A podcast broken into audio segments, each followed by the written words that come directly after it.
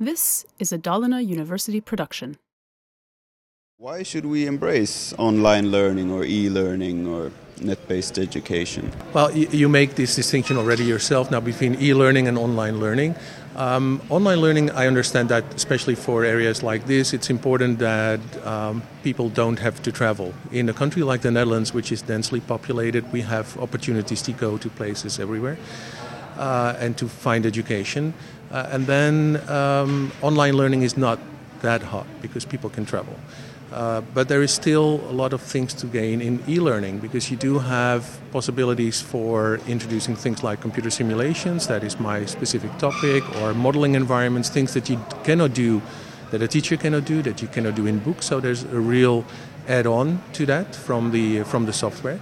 And of course, one thing that you can do is to try to make the feedback more adaptive to the learner by analyzing the interaction of the learner with the software. So I think that's a real asset of having e-learning. You talked uh, mostly about simulations and um, the comparison between uh, simulations and uh, real life uh, laboratory experiments. And uh, you said that uh, simulations are often just as good or better than real life experiments. Why? Why is that? I mean, you, if you look at the literature, if you really look at the, at the research, uh, there's real evidence that you learn more, conceptually, you learn more with a simulation if you compare it to a real lab. I think there are two reasons for that. One is that you can, compared to a real lab in a simulation, can more easily do your experiments. So you simply redo and redo, and you have more experiments to run than you have in a real lab. And the other thing is that in simulations, what we can do is to augment reality. So let's take an example. If you uh, run an experiment in an optics lab, um, you don't see the, um, um, the rays, the light rays, exactly where they go. In a simulation, we can just include that. So you really see the phenomena that you have to learn.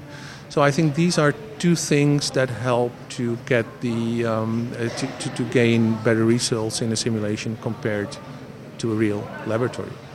But is there sometimes something being lost? Uh, you mentioned an experiment with a flower where you get to uh, adjust the lighting and uh, open a window to make the flower grow better. But um, as far as um, uh, using the senses, is there something being lost maybe? Sure. I mean, and you cannot um, discard uh, real laboratories completely. You still have to do that, and you have to look for good combinations. I mean, what you lose is the physicality, so you cannot touch things anymore. You don't get a feeling of how to really construct things, and that's in, in a number of, of domains that's really needed. Um, so that is that is lost, and there's also a few other things, like for example, uh, things like measurement errors. If you are in a real lab um, you never do one measurement. You do a number because you know your instruments are not perfect, or maybe uh, the way you constructed it is not perfect. So you have to do a number of experiments and, and, and average that out. In a simulation, of course, um, unless we program measurement error, there's no measurement error. Um, so um, these are the things that get lost. So I would not plea for abandoning the um, real laboratories completely but to find smart combinations between virtual and real laboratories. Are there some subjects that are more um, better suited for laboratory, real laboratories, or uh, simulations? Okay, I, I, I don't think that makes much of a difference. I mean, there you could do all the things you can do in virtual in a virtual way. Uh, there's now even uh, there is now even interfaces that give you a haptic experience, so you can even simulate that.